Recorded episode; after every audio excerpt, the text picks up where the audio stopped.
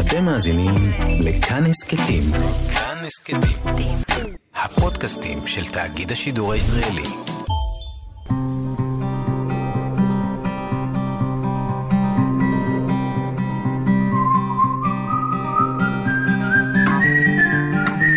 אחת פלוס חמש. אורחים וספרים עם ענת שרון בלייס.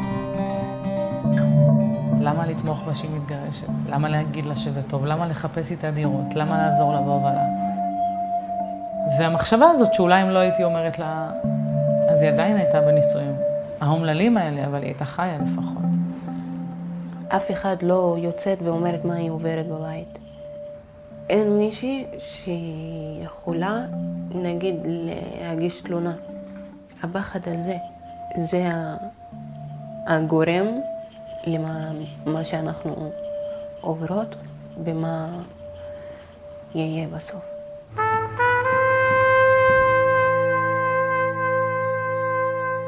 שלום לכם מאזינות ומאזיני כאן תרבות. היום זוג אורחים באולפן, במאי הקולנוע התעודי, רונן זרצקי ויעל קיפר.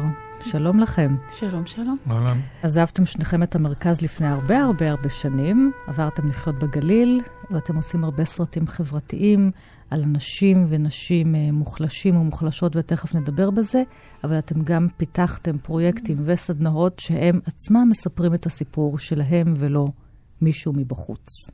והאמת שכל הסרטים האחרונים שעשינו, הם נולדו מהמקום שבו אנחנו גרים. אתם נותנים כלים לאנשים, חלקם שבעצם עשיתם עליהם סרטים קודם, אתם נותנים להם כלים בסדנאות שפיתחתם בגליל, לעשות סרטים על עצמם, לעשות קולנוע תעודי.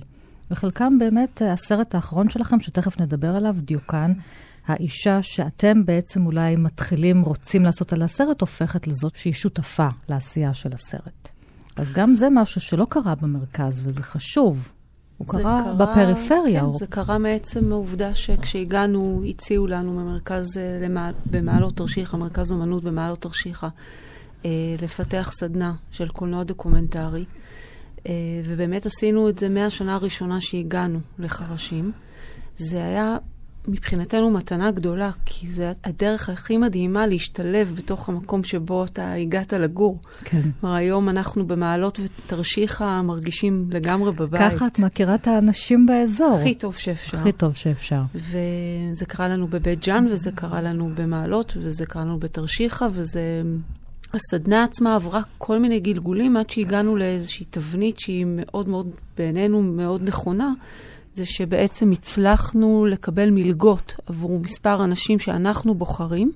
אה, היא לא פתוחה בעצם להרשמה כרגע לכל מי שרוצה, אלא זה מספר אנשים כמו ארבעה או חמישה, שבעצם אנחנו בוחרים שיבואו ללמוד אצלנו קולנוע דוקומנטרי, ולהביא יחד איתו אה, את המקומות החברתיים שחשובים לנו. זאת אומרת, זה פחות קולנוע שהוא רק אישי או הולך לסיפור כן. שלך, אלא הוא מסתכל החוצה לקהילה, למקומות הזמן. שחשובים לנו. ובאמת אה, קיפאיה, שהיא הגיבורה של הסרט האחרון שלנו, דיוקן. קיפאיה אייתי, כן. כן. היא הייתה סטודנטית שלנו, מעכו. אה, ומהשנייה הראשונה שהיא נכנסה לחדר, היה בינינו חיבור, אה, אי אפשר להסביר. ומהרגע שנכנסה גם לחדר, היא אמרה, אני אשתדל לבוא, אבל בעלי מונע ממני להגיע. הוא לא רוצה שאני אבוא לכאן, ואני לא יודעת מה יהיה. ובאמת הכניסה אותנו לחיים שלה מהמשפט הראשון, היינו באיזושהי חרדה כל הזמן, תצליח להגיע, לא תצליח להגיע. והיא הצליחה להגיע, זה היה לה מאוד מאוד חשוב. ותוך כדי הסדנה היא גם התקשרה אליי באיזשהו לילה וסיפרה שבעלה אה, ניסה לרצוח אותה. ומאותו רגע אני חושבת שהדרכים שלנו לא, לא נפרדו, ובאיזשהו רגע הבנו שמעבר לסרט שהיא עשתה אצלנו, שתיעד את מה שעבר עליה ב-17 שנה עד אותו רגע שנפגשנו, החלטנו לעשות סרט uh, משותף. שיוצא מהסיפור שלה, האלימות שהיא חווה, אל נשים אחרות. נכון. שחוו אלימות, חלקן שרדו, שורדות, חלקן נרצחו, ואז בני המשפחה שלהן מופיעות בסרט. זה הסרט דיוקן, שגם ישודר בערוץ הטלוויזיה של כאן, כאן 11. כאן ומכאן. זה הפקה ומכאן, משותפת, זה כן, מאוד חשוב. וגם בערוץ הטלוויזיה בערבית, מכאן. כפאיה אייתי, תושבת עכו, הבעל שלה מכה אותה, הבעל שלה ניסה לרצוח אותה, הוא נכנס ויוצא מן הכלא. עכשיו, בכל פעם שכולאים אותו, ברור שהדבר הראשון שהוא יעשה אחרי כמה חודשים בכלא, כשהוא יוצא החוצה, הוא ירצה שהיא תשלם. הוא ירצה לנקום בה. ואז יש פה איזשהו לופ של אלימות בלתי נגמר, כשבעצם הממסד רואה, הממסד יודע, הממסד יודע שלא משנה כמה צבא הרחקה יש לו. כשהוא יצא מהכלא, אחרי חמש דקות, הוא דופק לה על הדלת. נכון. ואנחנו רואים את זה בסרט. אגב, כיפאיה עצמה, כן. זה, היא אחת מתוך רבות, רבות מאוד של נשים. שזה, שזה מה שקורה להן ואת באופן אה, מסתכלת קבוע. בסרט ואת אומרת, רגע, מישהו פה במדינה מחכה שוב ושוב לרצח הבא, כי זה מה שקורה? כן. הרי צריך למצוא לזה איזשהו טיפול אחר, גם בגברים האלימים, שחלקם גם באים בעיקר. ממקומות מוחלשים, ואולי הם לא יודעים נכון. שפה אחרת. בעיקר, בגברים בעיקר האלימים. זה מה שהיה צריך להיות. היה, היו צריכים להפנות משאבים כן. לעובדה שגבר שהוא אלים, אחד, ייענש כמו שצריך, זאת אומרת, לא כמו שאת רואה בסרט, אה, יקוצר לו שני שליש והוא יצא מיד אחרי... אחרי חודש אה, הוא בחוץ. כן, חודש, חודשיים, שלושה הוא בחוץ, אם הוא בכלל יושב. כן. זאת אומרת, אני גם ליוויתי נשים שראיתי איך הגברים בכלל לא הגיעו למ- למצב שנכנסו לכלא, הם שוחררו הרבה קודם, הם שוחררו עם אזהרה, בלי אזהרה. זאת אומרת, היו הרבה מאוד מקרים שגם לא נכנסו לסרט שראינו איך זה קורה. הורחקו לשבוע אה, וחזרו הביתה, זאת אומרת, זה, מצבים שקורים כל הזמן. אה, וברור שהיה צריך להפנות משאבים מאוד רציניים לעובדה שגבר שהוא אלים, כשהוא יוצא מבית הסוהר, יהיה לו איזשהו מקום שהוא יכול אה, לעבור בו שיקום. כן, הוא זה צריך ללכת למעון בעצם, במקום צריך לכלוא נשים במעון נכון. לנשים מוכות. צריך להכריח אותם לעבור טיפול, צריך להכריח אותם לעבור איזשהו שינוי, ולא לצאת חזרה לרחוב אם כל אנשי המקצוע כן. כן. בטוחים במאה אחוז שהשינוי אה, יתרחש. כן. אני באמת לא מצליחה להבין את זה. זאת אומרת, טוב, זה איך הסרט הבא שלכם, הסרט המשך ל- לדיוקן. אם יהיה לנו כוחות נפשיים. אתם צריכים אז כוחות נפש לעשות את הסרטים שאתם עושים. נכון. השלושה יוסי, ששודר גם בכאן 11, שהוא סרט המשך של סרט שעשיתם לפני הרבה שנים על אנשים מחוסרי דיור. גם כי הם לא, הם לא מקבלים דיור ציבורי, הם פולשים עם הילדים שלהם לכל מיני בתים נטושים, ושם הילדים גדלים באלימות ועם סמים. סופר וומן, על הקופאיות, המהגרות, רובן, לא כולן, רובן מהגרות. אתם מפנים את המצלמה, ולא רק המצלמה, כי זה באמת גם העיניים והלב שלכם, לסיפורים של האנשים שכל אחד אחר בכלל לא רוצה לראות אותם. וצריך כוחות נפש, כי אתם לא באים ליום צילום והולכים, אתם יוצרים איתם קשרים. יש לכם מחויבות, אתם אומרים, אנחנו, רונן, יעל, אנחנו עושים את הסרט כדי שמישהו יחשוב שאולי צריך להתייחס אחרת לאנשים האלה, לעזור להם לצאת מהמצב שלהם. שכשאתם הולכים לסופר, תתייחסו אחרת לקופאית. כשאתם, אם יש לכם עוזרת בית בבית או מנקה, תתייחסו אליה אחרת. איך אה, חיים עם זה? זאת אומרת, זה, איך, זה להכניס כל כך הרבה קושי וכאב וצער ליום-יום שלכם. אה, כן, אבל זה, זה נשמע רע, אבל זה לא רע, זה טוב. כן. זאת אומרת, אה, בדיוקן שצולם לאורך יותר משלוש שנים, אני פה לא יכול להגיד בשמה של יעל, כי את רוב הקשרים מול אנשים היא עשתה. אה, ובחלק מהמקומות אה, זה... אתה עובד על הגבול בין, בין במאי, יוצר, לבין מישהו שיש לו גם מחויבות אישית כלפי הגיבורות, כי החיים שלהם בסכנה, אתה לא יכול ברגע מסוים, אני רק במאי, אתה חייב כן. גם לצלצל למשטרה ולצלצל לעמידר ולצלצל לעירייה. שזה אה, אגב שאלה מרתקת, כשעוסקים פילוסופית במה זה קולנוע תיעודי, האם הבמאי מתערב? מניח את המצלמה ואומר, סליחה, עכשיו אני לא מצלם? לא צריך להניח את המצלמה. יש כאלה שיגידו, זה שיקולים, אני, אני עם המצלמה פה, בא והולך. סוגיות אתיות ופילוסופיות של קולנוע תיעודי. כן, אני, אני חושב כן. שהשאלות, לפחות עבורנו, הסוגיות האתיות אה, שבהן אנחנו עוסקים לא מעט, הן ברורות, מכיוון שמדובר ביצירה שבה גיבור הסרט הוא אדם אמיתי, בשר בדם, שלא מקבל שכר אה, על כך שהוא משתף פעולה, המחויבות שלנו חייבת להיות אחרת. זה לא שחקן שמגיע, קיבל כן. כסף והולך, זה החיים שלו.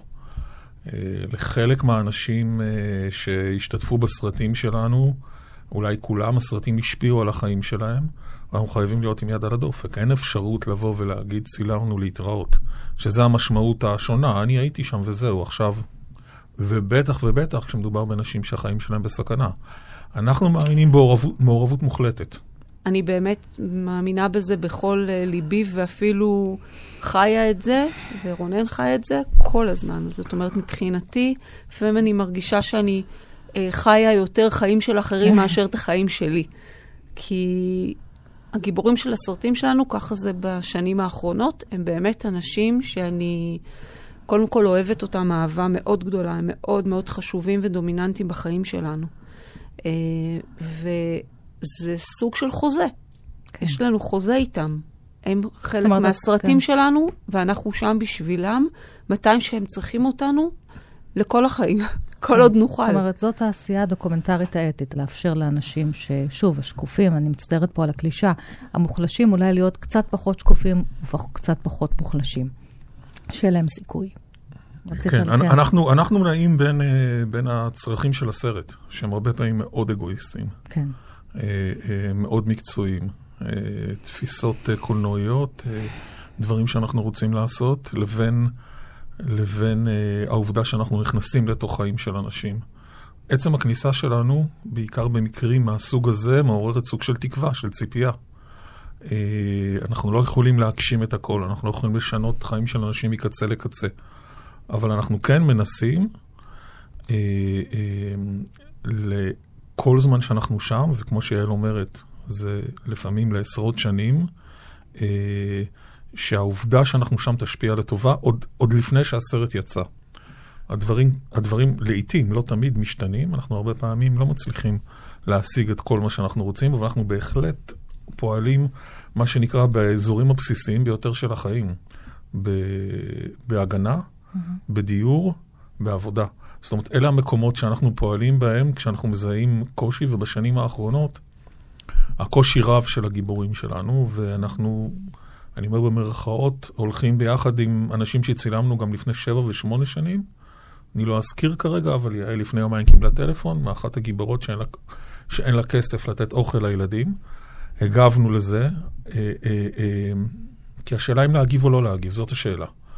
אה, אני רק יכול להגיד שאנחנו מנסים להפריד עד כמה, שני, עד כמה שניתן בין המוצר הקולנועי אה, אה, לבין היחס האנושי, וגם למצוא חיבור ביניהם.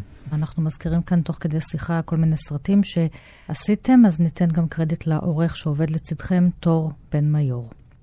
לא ישנתם לפעמים בלילה? בגלל פגישה עם מישהי או מישהו? ברור. כשצילמנו את אימא ילדה, שזה סרט שעוסק בנישואים מוקדמים. אה, אני חושבת שזה הסרט שהכי טלטל אותי. זאת הוא משהו שגרם לי לפגוש את הנשים האלה שפגשנו המון. זאת אומרת, נכנסו לסרט בסופו של דבר ארבע נשים, שתיים מרוקאיות ושתיים תימניות ש...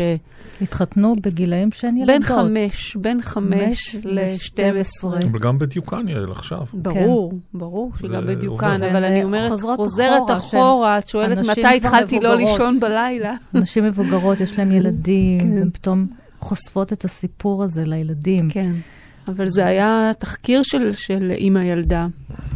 היה לעבור בהרבה מאוד בתים ובמועדונים שמגיעות אליהן נשים אה, מבוגרות, והן לא רצו דווקא להשתתף בסרט, אבל הן נורא רצו לספר.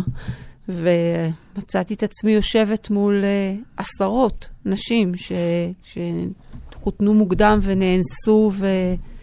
איבדו כן, את החירות זה, שלהם. את, ו... את משתמשת במילה אונס, כי לקיים יחסי מין עם ילדה זה אונס לכל דבר. קודם כל, הן השתמשו במילה אונס. כן. היו הרבה נשים שתיארו איך זה קרה. הם נכנסו איתי ממש לפרטים, ו- ואת לא יכולה לקרוא לזה אחרת מאשר אונס. זאת אומרת, זה... כן, החברים בסדר. של בעלי תפסו אותי בידיים וברגליים כי לא רציתי, וכך וכך. הגעתי לבית חולים כי עשו לי כך וכך. זאת אומרת, זה מתואר בפנייך, אישה אחרי אישה, מתואר, מתואר בפנייך אונס.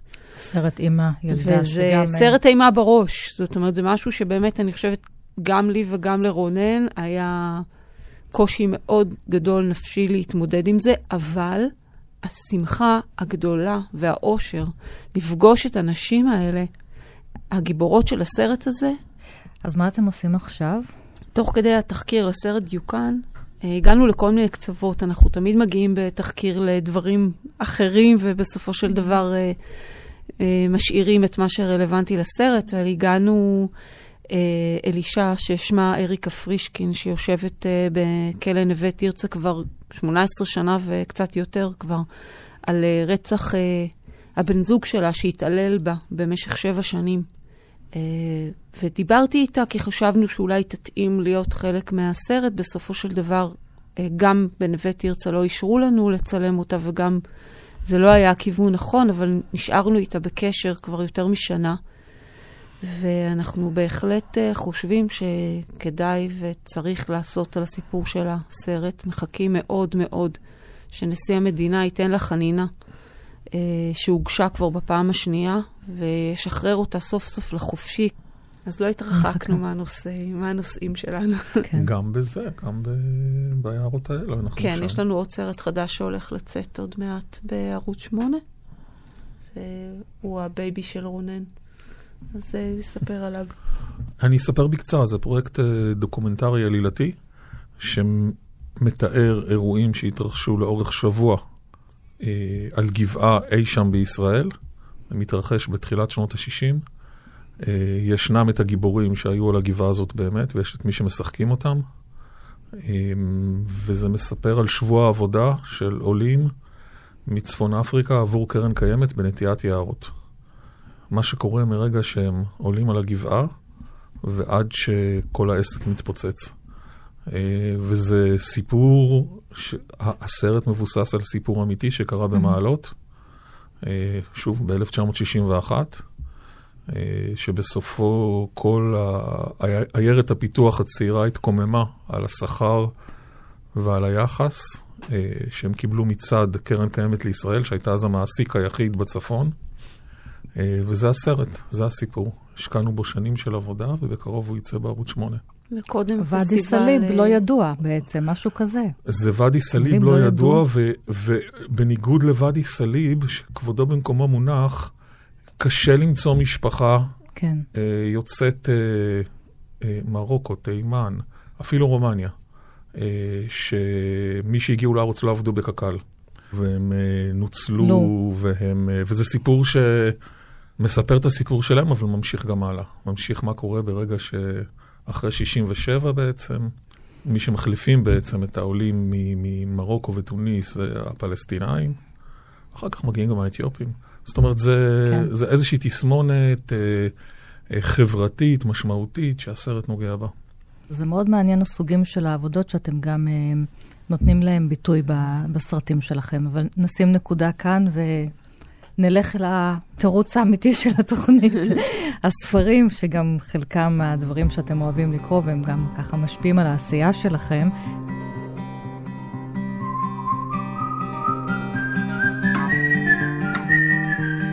נתחיל איתך. אה, יעל, הזכרת את הסרט עם הילדה, mm-hmm. ונתחיל עם הספר של אלנה פרנטה, כן. הבת האפלה. אני שוב ושוב אומרת, לאלנה פרנטה יש ספרים מצוינים, לא פחות מהרביעייה הנפוליטנית, והבת האפלה הוא אחד מהם, אשת אוניברסיטה בשם לדה. מסיבות שלא נפרט אותן כאן, הבנות חיות עם האב מחוץ לאיטליה ולא איתה, והיא יוצאת אה, לכמה ימים לנופש. ועל שפת הים פוגשת משפחה, ככה קולנית, ושם יש אימא ובת קטנה, ילדה קטנה ובובה כאורה בשם נני. ויום אחד הילדה הזאת הולכת לאיבוד, ולדה, המרצה האינטלקטואלית, המוסרית במרכאות, מוצאת את, ה... עוזרת למצוא את הילדה, היא גם מוצאת את הבובה, את הילדה היא מחזירה לאימא שלה, לנינה, את הבובה היא גונבת. כן, ואני התחב... התחברתי מיד uh, לעניין של האימהות ב... בספר הזה, כי יש פה uh, באמת איזשהו אומץ רב בתיאור אה, האימהות והמורכבות ממקומות כן. שלאו דווקא נעימים תמיד ומקובלים לדבר עליהם. זה מתחבר לי כמובן אה, לכל הסרטים שהגיבורות הנשיות שלהם אה, נגעתי בהם, אבל... אה, היא אומרת שם באיזשהו מקום אחד, כמה טיפשי לחשוב שאת יכולה לספר לילדים שלך שיסתכלו עלייך כאדם ולא כעל פונקציה. אני דווקא מאוד התחברתי למשפט אחר, הוא לא מופיע בקטע שבחרתי, אבל uh, היא אומרת באיזשהו שלב לגיבורה, כשהיא, יודע, כשהיא מגלה שהיא גנבה לה את ה, לילדה את הבובה, כן. היא אומרת לה, אני לא אימא מלידה. זה התירוץ כן. הכי טוב שלה. נכון. ו... היא עושה מין מעשה מופרע, שבעצם אומר, אני רוצה לחזור להיות ילדה בעצמי ושתהיה לי בובה תיקון. כזאת, לעשות תיקון. כן. אז מה את בחרת לקרוא? Uh, בחרתי לקרוא קטע שהגיבורה שהיא פוגשת uh, בים, נינה, אימא של הילדה, כן. uh, מגיעה אליה לחדר. והיא שואלת אותה, מה את חושבת עליי? בא ממני הטון השמור בדרך כלל בשביל הסטודנטיות שלי. אני חושבת שככה את מסכנת הכל. את צריכה לחזור ללימודים, נינה.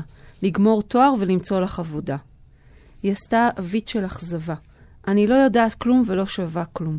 נכנסתי להיריון, ילדתי ילדה, ואני אפילו לא יודעת איך אני עשויה מבפנים. הדבר האמיתי היחיד שאני רוצה הוא לברוח. נאנחתי. תעשי את מה שבא לך לעשות. ותעזרי לי, אני עוזרת לך. איפה את גרה? בפירנצה. היא צחקה באופן הרגיל שלה בעצבנות. אני אבוא לבקר אצלך. הקטע הזה מאוד מאוד התחבר לי להרבה מאוד גיבורות שלנו, שהפכו להיות אימהות בגיל מאוד מאוד צעיר, ובעצם אה, לא יודעות מי הן עצמן. זאת אומרת, אף פעם לא גילו מה הן באמת אוהבות, ומה הכישרונות שלהן, ומה היכולות שלהן. והחברה הכתיבה להם קודם כל להיות אימא. אימא זה היכולת שלך, אימא זה מה שאת צריכה להיות. לא שאלו אותן. יש לי סוד בשבילך, יעל. החברה עדיין מכתיבה נכון. לנו את זה, עדיין. נכון. גם היום כשאנחנו הולכות לאוניברסיטה, ונפתחה שנת הלימודים השבוע, ואמרו שיש הרבה יותר סטודנטיות בפקולטות להנדסה. עדיין מצפים מאיתנו כן, קודם כל להיות אימהות. כמה ילדים יש לך, ואם לא אין לך ילדים, נכון. למה אין לך ילדים, והחיטוט הזה בתחתונים שלנו.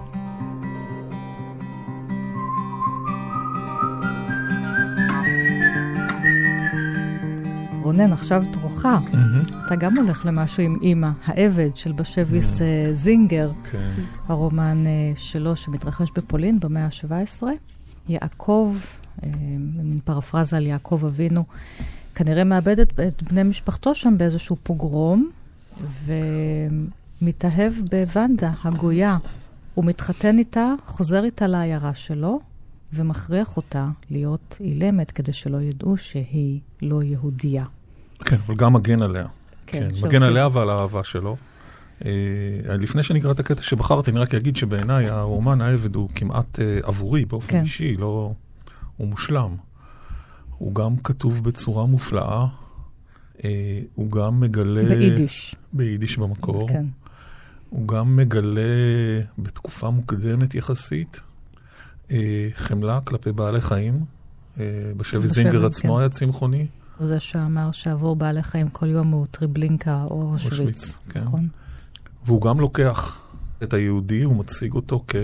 כעבד, הוא מציג אותו כדמות החלשה, זאת שנכנעת, כן. זאת שנאלצת לעשות את מה שכופים עליה, אבל במהלך ה... הספר התנאים משתנים, וונדה הופכת להיות זאת שכלואה על ידי היהודים. זאת אומרת, זה איזשהו גלגול חיים שלם, שבו הקורבן הופך להיות אה, מי שמשליט את מרותו. אני חושב שאנחנו מכירים את זה, כל אחד מכיר את זה גם מחייו הפרטיים, ובטח מהגלגול שלנו ב- בארץ מדהימה. ישראל.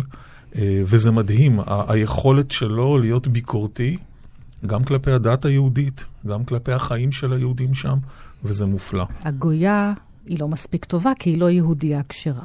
וזאת הביקורת גם על הקהילה שלו היהודית. נכון. והנה כאן יעקב מתעורר בתוך הרפת. שבה כן. הוא ישן לצד הפרה, לצד הפרות. ובעיניים עצומות, פשט את ידו ולקח את הנטלה. שלוש פעמים נטל את ידיו. תחילה יד שמאל, אחר כך ימין, לסירוגין, כדין. עוד לפני הרחצה מלמל מודה אני, תפילה שאין שם השם נזכר בה, ומותר לאומרה בלא נטילת ידיים. ואז קמה אחת הפרות, והפכה את ראשה המקרין, הביטה לאחוריה כמתוך סקרנות לראות את האיש מתחיל את יומו. עיניה הגדולות, כמעט כולן נישונים, שיקפו את ארגמן הזריחה. וכאן סוף ציטוט. היכולת של בשבי זינגר לראות בעיניים של הפרה את ארגמן הזריחה אה, ולהציב אותה, ודרכה לראות את הגיבור שלו היא פשוט מופלאה. אחת פלוס חמש, אורחים וספרים עם ענת שרון בלייס. איתי באולפן היום הבמאים הדוקומנטריים, יעל קיפר ורונן זרצקי. אנחנו מדברים על העשייה הדוקומנטרית החברתית שלהם, וגם על הספרים שהם הכי אוהבים ומשפיעים על העשייה שלהם, ואנחנו ממשיכים עם הספר הבא. אז אתה הזכרת את הפרה ולהתבונן מהעיניים של האחר ביותר שלנו, שרבים מאיתנו, גם אני ביניהם, אני לפעמים נלחמת בזה, רואים אותם על הצלחת. אה, זה לוקח אותנו לבחירה השנייה שלך, לכתב העת אה, הליקון, ולאחת החוברות באמת היותר חזקות ויפות אה, שערך הסופר דרור בורשטיין, למען החיים הטבוחים בכל רגע נתון. דרור הוא איש טבעוני, אז אחת החוברות היפות של הליקון, ואת בחרת לקרוא מתוכה. כן, מתוך uh, מקום, uh, בעצם דיברנו על כל הנושאים שמאוד חשובים לנו עד עכשיו בסרטים, אבל uh, באמת המקום שהוא, אני יכולה להגיד, הכי חשוב מבחינתי בחיים זה בעלי חיים, והכאב הנורא uh, שהם חווים בכל יום, כי אנשים מאיזושהי סיבה שלא ברורה לי, מאז שהייתי ילדה, בוחרים לאכול אותם במקום... Uh, לחיות לצידם. כאילו, זה כאב שאם אני אכנס אליו, אני לא אוכל אה, כן. לשאת אותו. אה, אמרת ככה בצער, אני פוגשת אותם על הצלחת, מבחינתי זה לא, לא משפט, אה, זאת אומרת, אז אל תאכלי, זאת אומרת, נכון.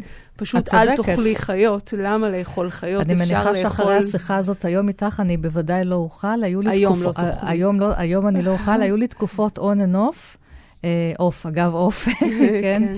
אני מגיל 14 הייתי באיזשהו מושב וראיתי קבוצה של פרות הולכות, ואני זוכרת, ככה זה החוויה שלי הייתה, זה שהן צועקות. כן. ושאלתי למה הן צועקות, ואמרו לי כי הן הולכות לשחיטה. מאותו רגע סירבתי לאכול כל דבר שקשור לבעלי חיים. זה היה אז מאוד מוזר. כי ברחובות, איפה שגדלתי, לא חושבת שמישהו, לפחות בסביבה הקרובה שלי, שמע על מישהו שלא אוכל בשר, זה היה ממש לא, לא כל כך הגיוני, אבל uh, במהלך השנים באמת uh, הקפדתי על זה תמיד, ונהיינו טבעונים גם uh, לפני כמה שנים. Uh, אז כן, אז השיר שבחרתי הוא של רחל חלפי, והוא נקרא עגל קטן מתוק. אז זה הולך ככה. אני מצטערת מראש שזה קשה, אבל זה, זאת האמת. עגל קטן מתוק, עיניים גדולות, חומות, חמות.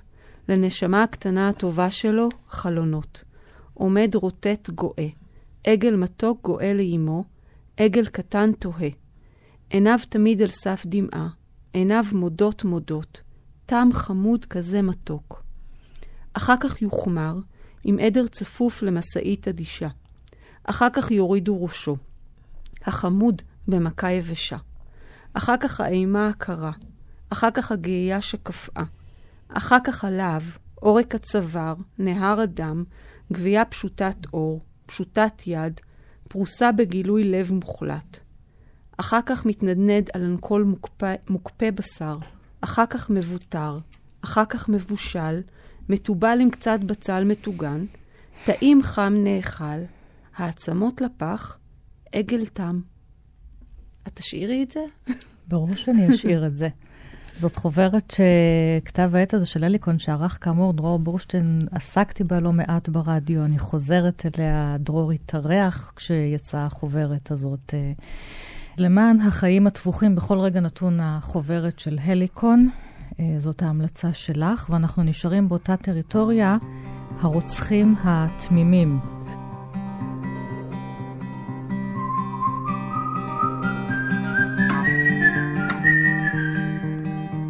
זה הספר שאתה בחרת ואותו לא הכרתי, של אה, ג'ין גודול, שחוקרת של שימפנזים, וגם נעשו עליה סרטים, והוגו ון לויק, כן. וזה גם קשור לסרט שעשית, ששמו ראיתי ציפור, ועוסק באנשים שמקדישים את חייהם להציל את חיות הבר. הספר הזה, אני פוגש אותו בגיל 16, הוא כמעט ולא מוכר, הוא מתאר את המסע של ג'ן גודול, שהיא בעצם מי שחיברה את חקר התנהגות בעלי החיים אל האדם הפשוט, ככותבת, כחוקרת, כיוצרת, עד היום. אחד האנשים המשמעותיים החיים בעולמנו. הוא הוגו ון לוויק הוא צלם של ה-National Geographic, הם תוך כדי עבודה משותפת מתאהבים, אה, ומתחילים לעשות את הספר הזה ביחד. מאוחר יותר גם הצטרף הילד שלהם, שנולד בסוואנות של, אה, של אה, אפריקה. ובספר הזה הם פשוט נותנים לבעלי החיים, לצבועים, תנים ונמרים, הם נותנים להם חיים. הם פשוט הופכים, סליחה, וזאבים תלויים. הם עוקבים אחריהם ומספרים עליהם. והם הרוצחים, לצורך העניין. הם הרוצחים התמימים. ג'יין גודול, היא, היא מספרת על פעם ראשונה שצפינו, הוגו ואני, במו עינינו בצבועים בשעת ציד. אנו נחרדנו בראותנו כיצד הם אוכלים את טרפם בעודו בחיים. מאז אותו לילה ראינו את הדרמה הזאת, העקובה מדם, חוזרת על עצמה פעם אחר פעם. שכן גם התנים והזאבים התלויים, הנקראים גם כלבי בר, קורעים את קורבנם לגזרים במהירות הבזק, ומבלי לאמיתו תחילה. גם כיום אין אנו אוהבים לצפות במחזה. עם זאת, ואף שהדבר נראה ממושך יותר בשעת מעשה, דומה שהקורבן מת תוך דקה או שתיים. אין ספק שהוא שרוי בהלם. אדרבה, אריות, נמרים וברדלסים, שיצאו להם מוניטין כקוטלים נקיים, נזקקים לעיתים קרובות לעשר דקות או יותר כדי לחנוק את קורבנותיהם. מי אנו שנשפוט איזו הדרך היותר מכאיבה אל המוות? כיוון שכך איננו מצטרפים אל אלה המפנים אצבע מאשימה אל הצבועים והזאבים התלויים. לאמיתו של דבר, רק האדם לבדו הורג מתוך מודעות גמורה ליסורים שהוא עלול להסב. ולפיכך אפשר להאשים רק את האדם לבדו בגרימת הסבל שהוא עלול לגרום. אני זוכר שקראתי את זה, זה כאילו אולי מובן מאליו, אבל עבורי בגיל 16 זה היה שוק. היא הצליחה בעצם לנסח ולתת בסיס לכל מה שהרגשתי. עבדת בגן חיות. נכון. בחיפה, בגן האם. נכון. כשבן כמה היית כשעבדת שם? אה, במקום י"ב. במקום י"ב. כן. כי זה מקום שגם שומר על החיות, אבל גם, נגיד שאתה רואה שם את הטיגריסים בתוך הכלוב, אז אתה אומר, הוא צריך לרוץ בסוואנה, מה הוא עושה פה? את צריכה עכשיו עוד תוכנית שלמה כדי שרונן כן. יספר לך את כל מה כן, שעבר עליו בגני אה, חיות. אמ, אני רק אגיד לך במילה, כן. שא', הצורך של להיות בקרבת בעלי חיים היה כל כך חזק, שהשאלות האלה צצו אחר כך.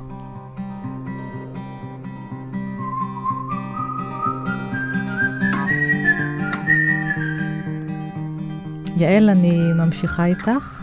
ויקטור פרנקל, האדם מחפש משמעות. הזכרנו קודם את uh, אושוויץ בהקשר של האמירה של בשבי זינגר על בעלי החיים, אבל הוא היה באושוויץ, uh, היחידי ששרד מבני משפחתו, ופיתח אחר כך את הריפוי, לחפש משמעות. איך אתה מחפש משמעות אחרי שהיית באושוויץ? בזמן שאתה באושוויץ. ואיך אתה בכל זאת מחייב את החיים אחרי זה? כן, טוב, הספר הזה לקח אותי לכל כך הרבה כיוונים. אני תכף אספר על אחד מהם, שאולי הוא לא בדיוק אה, פועל יוצא של הספר, אבל בשבילי זה, זה מה שעבד. עכשיו הוא מדבר בעצם על הניצולים אחרי שהם השתחררו מאושוויץ. עכשיו משנשתחררו, נדמה היה להם כי יוכלו לנצל את חירותם דרך הפקרות ואכזריות. רק דבר אחד נשתנה בעיניהם. תחת להיות מדוכאים, היו הם עתה המדכאים. שוב לא היו מושאיה אלא יוזמיה של הפעלת כוח שרירותי ואי צדק. הם ניסו להצדיק את מעשיהם בניסיון הנורא שעבר עליהם. דברים אלה באו לידי ביטוי באירועים חסרי חשיבות לכאורה. היינו מהלכים ידידי ואני בשדה לעבר המחנה. פתאום הגענו על שדה תבואה מוריק. בבלי משים ניסיתי לעקפו, אך הוא שילב זרועי בזרועו ומשך אותי אחריו דרך השדה. גמגמתי משהו על כך שלא צריך לרמוס את התבואה שלא בשלה. הוא נתמלא הרוגז, נתן מבט זועם וצעק. מה אתה אומר? לא לקחו די מאיתנו? אשתי וילדיי הומתו בגז, שלא להזכיר את כל שאר הדברים, ואתה אוסר עליי לדרוך על כמה שיבולים? זה קטע אחד. והשני שהיה לי כאן חשוב, אה, זה אחרי השחרור, זה בעצם, הוא ממשיך את זה באותו קטע. מלבד העיוותים המוסריים שחלו בנו מחמת השחרור הפתאומי ממועקה נפשית, היו שתי חוויות יסוד אחרות שסכנה הייתה בהן לאופיו של האסיר המשוחרר, המרירות והאכזבה בשובו אל חייו הקודמים. בעצם כאן הוא מתאר מה קורה כשהוא חוזר ואף אחד לא רוצה לשמוע מה עבר עליו ומה קרה לו, ולא היה עם מי לדבר בעצם. ו... והם גם התביישו, כי הם שרדו. התביישו מאוד. אם הם שרדו, סימן שהם עשו משהו לא ראוי. זה אפילו מעבר לזה, זה סוג של אי אכפתיות כן. אה, מוחלט. ו... ש... שהיה גם פה בארץ, כלפי כן, הפליטים. כן, בהחלט. אז אני דווקא גדלתי עם אבא שדיבר, ניצול שואה שדיבר, ומאז שהייתי ילדה קטנה, הוא היה מספר לי סיפורים בצורה שמותאמת לגיל שלי, אבל uh, אני חושבת שמאז פיתחתי את ה... כל התשוקה שלי ל... ל... למצ... לתחקירים וסיפורים, כן. כי הוא פשוט היה... Uh, הייתי המאזינה הקבועה שלו. וזה דרך שלי לספר גם עליו, כי הוא נפטר לפני uh, שנתיים, ולא מצאתי אצלו תסמינים של ניצול שואה. זאת אומרת, הוא, הוא באמת היה מישהו שאני חושבת האמין באדם ולא איבד את זה, ותמיד מצא משמעות, ותמיד uh, גילה טוב לב מאוד גדול. Uh, ובאיזשהו שלב עשיתי סרט uh, שנקרא רשות הזיכרון, שאדם מהעיר שלו, של אבא שלי, שנקרא משה מרגלית, גילה שיד ושם נתנו תואר של חסיד אומות עולם לאוקראיני, שטען שהוא הציל 120 איש מהעיירה שלהם, שנקראת לודמיר. אז היא הייתה פולין, אחר כך היא הייתה שייכת לאוקראינה. וזה סיפור שלא היה ולא נברא, בוודאות.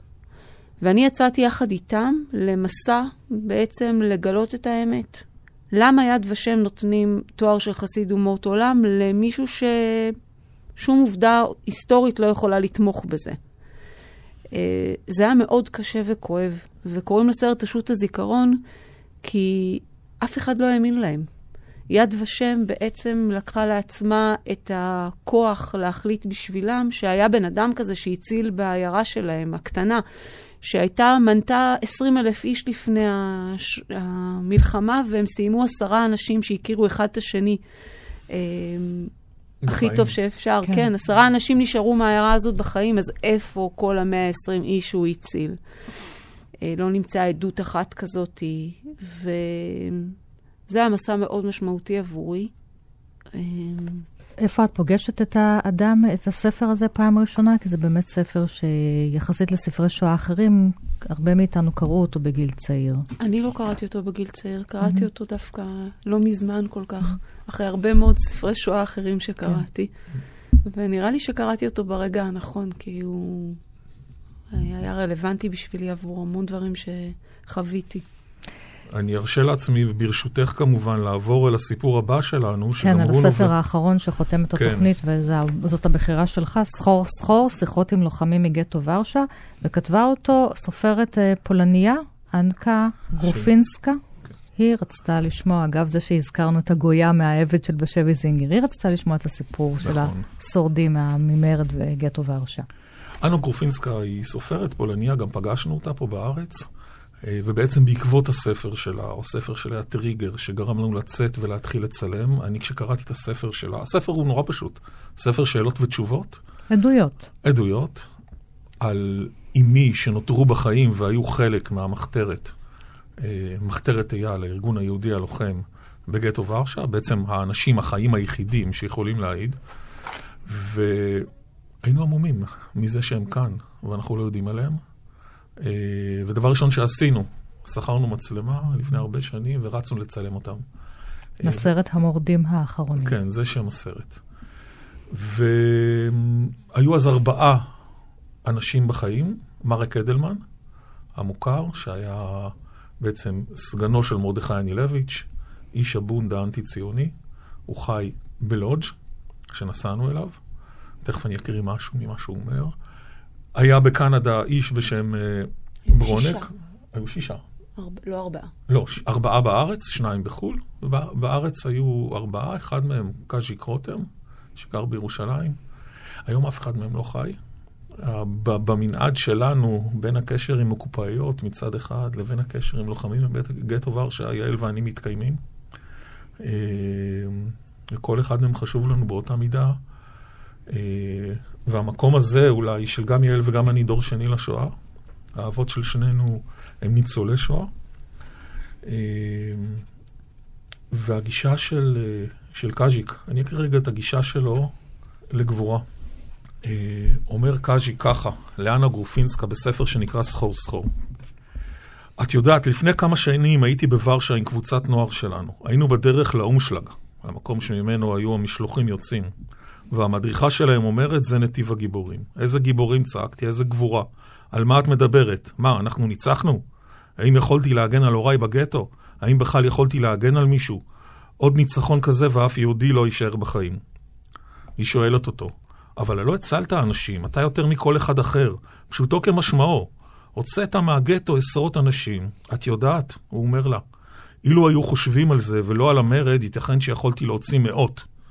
ייתכן שזה היה אפשרי. למען הכבוד, למען ההיסטוריה. הקשיבי, אני לא בקלות כזאת קורא לכל זה גבורה. אני חושב שניתן לדבר על בני אדם, על עמדות והתנהגויות, ועל החובה כלפי האנשים הקרובים לך. את יכולה לקרוא להם חברים לנשק, איך שאת רוצה. אני לא אוהב את ההגדרה הזאת. יכולתי לעשות למענם והייתי מוכן לעשות למענם. לא ידעתי שאצליח. זה טירוף אחד גדול, לצאת ולחזור מרצונך. קאז'יק רותם מסיים את המונומנט אה, אה, שנקרא שואה של קלוד לנצמן. אה, זה הפרק, זה בעצם שיחה עם קאז'יק חותמת את, ה, את התשע שעות של קלוד לנצמן, כשקאז'יק בתוך הגטו והוא חושב שהוא היהודי האחרון. אני רק מוסיף משהו שאמר מרק אדלמן, שהיה פרסונה נון גרטה בישראל במשך שנים רבות. אה, שואלים אותו, את מרק שבחר לו לעלות ישראל, לישראל ולהמשיך לחיות בפולין, שואלים אותו מה זה בעיניו יהודי. אז הוא אומר, איפה? כאן בפולין? פירושו להיות עם החלשים, לא להיות עם השלטון, כי השלטון כאן תמיד היכה יהודים. הש... אני חושב שתמיד ולא חשוב מי הוא המוכה, צריך להיות איתו. צריך לתת מקום מגורים למוכה. צריך להחביא אותו במרתף. לא לפחד מפני זה. ובכלל צריך להיות נגד אלה שמכים. זה הדבר היחידי שבגללו אתה היום יהודי. וזה הדבר היחידי שבגללו אתם עושים קולנוע דוקומנטרי. אה, כן, גם זה. אה, אני חייב להגיד שאנחנו הרבה פעמים שואלים אותנו, את יעל ואותי, אה, איך אנחנו מגיעים לסיפורים של עולים מצפון אפריקה. אנחנו רואים קו מחבר, ללא כל צורך להשוות, בין שואה של נשים שאולצו להתחתן בגיל חמש, לבין שואה של יהודים בפולין שלכדו, אה, תפסו אותם ושלחו אותם לגטו. אנחנו רואים חיבור מוחלט בין הדברים האלה, שעל אחת כמה וכמה, כל זמן שאתה חי כאן בישראל, החיבור הזה עבורנו הוא טבעי. שוב, כמו שאמרתי, על כך אתם עושים את הקולנוע שלכם וממשיכים לעשות אותו. תודה רבה, רונן זרצקי. תודה רבה, יעל קיפר. תודה. אני ענת שרון בלייס, כל תוכניות אחת פלוס חמש תמיד זמינות לכם בעמוד ההסכתים שלנו. עוד פרטים בדף הפייסבוק. תודה ולהתראות.